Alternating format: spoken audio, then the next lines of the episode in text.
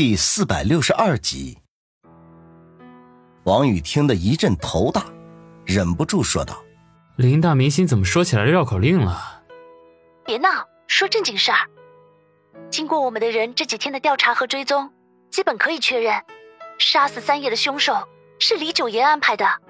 那个凶手是菊老大手下的一个厨子，行凶的那晚就潜伏在小二楼的厨房里，作案之后也是从厨房的一个小门溜走的。林雪飞说道：“王宇听了，心头一震，差点喜极而泣。事情终于有了眉目，他可以告别逃亡生涯了。当下忙不迭的说道：‘ 太好了，我们知道了真凶是谁，一切都可以迎刃而解了。’没想到他话音刚落，林雪飞就叹了口气，说道：‘唉，王宇，事情没有想象中的那么简单。’”我们现在只是知道了真凶是谁，可是他在哪里，又有哪些证据，我们都一无所知。更重要的是，李九爷为了在家族里打击七爷，要杀你灭口，让你一直背这个黑锅。啊！我和子健表哥商量过，现在你最好的办法就是继续逃亡，找个人迹罕至的地方藏起来。只要他们抓不到你，这个案子就会一直悬而不决，拖延的越久。对我们越有利。不过，就在半个小时前，我刚刚收到情报，天一堂把追杀你的任务提升到了 SSS 级别，会派出最顶级的高手去杀你。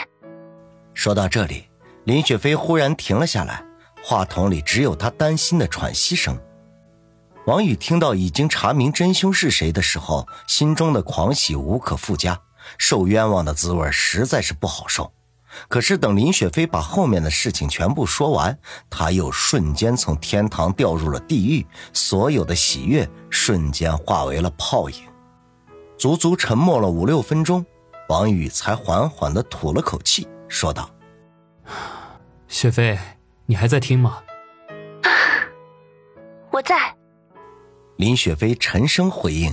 “雪飞，不管怎样，能够知道真凶是谁，就是我们的契机。”我们是绝对不会放弃的，谢谢你为我所做的一切，后面的事情我自己来解决。林雪飞哼了一声，说道：“哼，你自己解决？你自己怎么解决？你现在面对的是一个强大无比的家族，是一个以杀人为职业的超级组织，你仅仅凭自己一个人怎么应付？”王宇被质问的哑口无言，不知道该如何回答。他刚才那么说，只不过是为了让林雪飞安心罢了。好了，现在不是逞能的时候，你只管找个地方躲起来，其他的事情我会尽一切可能帮你搞定。哼，实在不行，大不了和李九翻脸。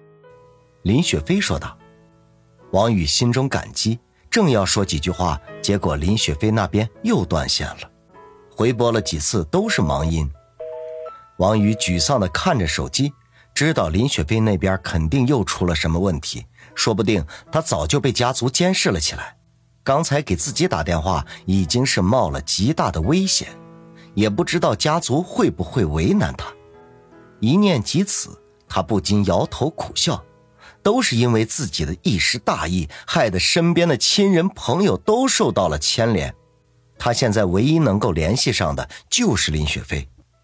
而除了他之外，其他的人的情况如何，却一点都不知道。回想起昨晚自己做的荒唐事情，顿时感觉到一阵的懊恼。何梅见王宇接过电话之后，脸色就阴沉的无比难看，便默默的陪在他的身边，一言不发。过了许久，王宇忽然叹了口气，说道：“何梅，情况变得更加糟糕了。”天一堂追杀我的任务提升到了三 S 级，用不了多久就会有大批的杀手到来。你和我在一起实在是太危险了，所以我想。何梅先是一愣，随即便明白了他话里的意思，顿时怒道：“你想怎么样？分道扬镳是吗？哼！你别忘记了，你是我的货物，你没资格这么说。”王宇苦笑。何梅，你这是何苦呢？为了钱丢了性命可不值当啊！而且你也该明白，我之所以没有逃走，只是想要找个伴儿，想利用你来当保护伞。何梅眼圈微微发红，咬着嘴唇听王宇说完，然后便大声的说道：“王宇，你这个人渣！你昨晚对我做过的那些事情，你难道不想负责任吗？我守护了二十几年的清白身体，就那样被甩了我是吧？好，那你走吧，反正昨晚我都已经想好了，如果你对不起我，我就去死！”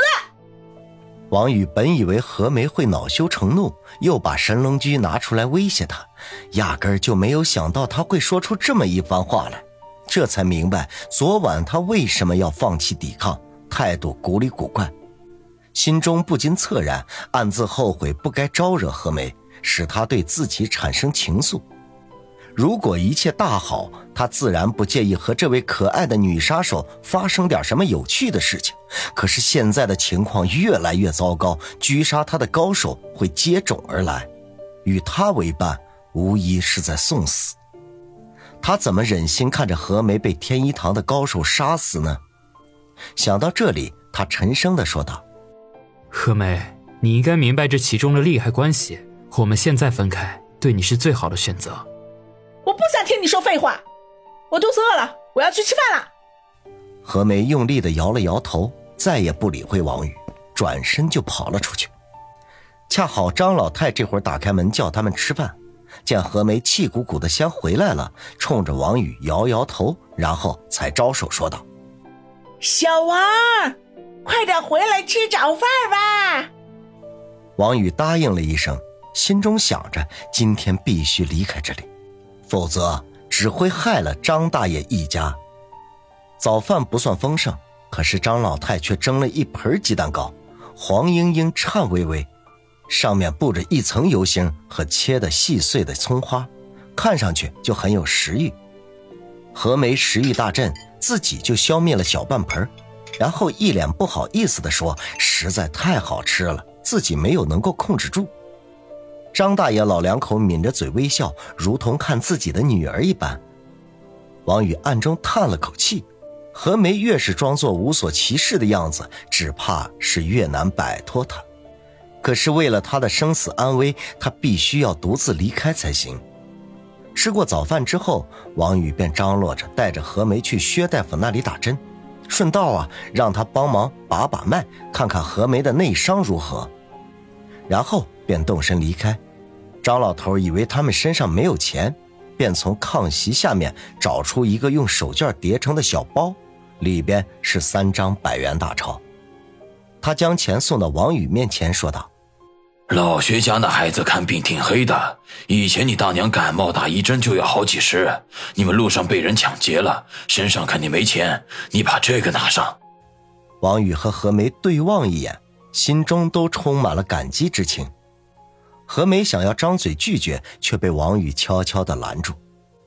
王宇接过钱，说道：“张大爷，这两天给你们添麻烦了，以后我们会回来报答你们的。”张大爷老两口一起笑道：“有啥好报答的？换谁遇见了都得帮忙。”王宇和何梅相视无语，又是感谢了几句，才告辞离开，向着村东头而去。张大爷老两口站在门口。一直目送他们走远，才相互搀扶着回屋。走在半路，何梅忍不住说道：“王宇，你有点太过分了！张大爷他们家多困难呐，他们给的钱你也要？”王宇嘿嘿笑道：“不要拿什么给你打针买药啊！我记得你好像从陈飞刀身上翻出不少钱的吧？”何梅皱眉说：“他当时烧的迷糊，有些记不清楚了。”王宇挠挠头说道：“陈飞刀还挺节俭的，出这么远的门，随身就带了两千块钱。”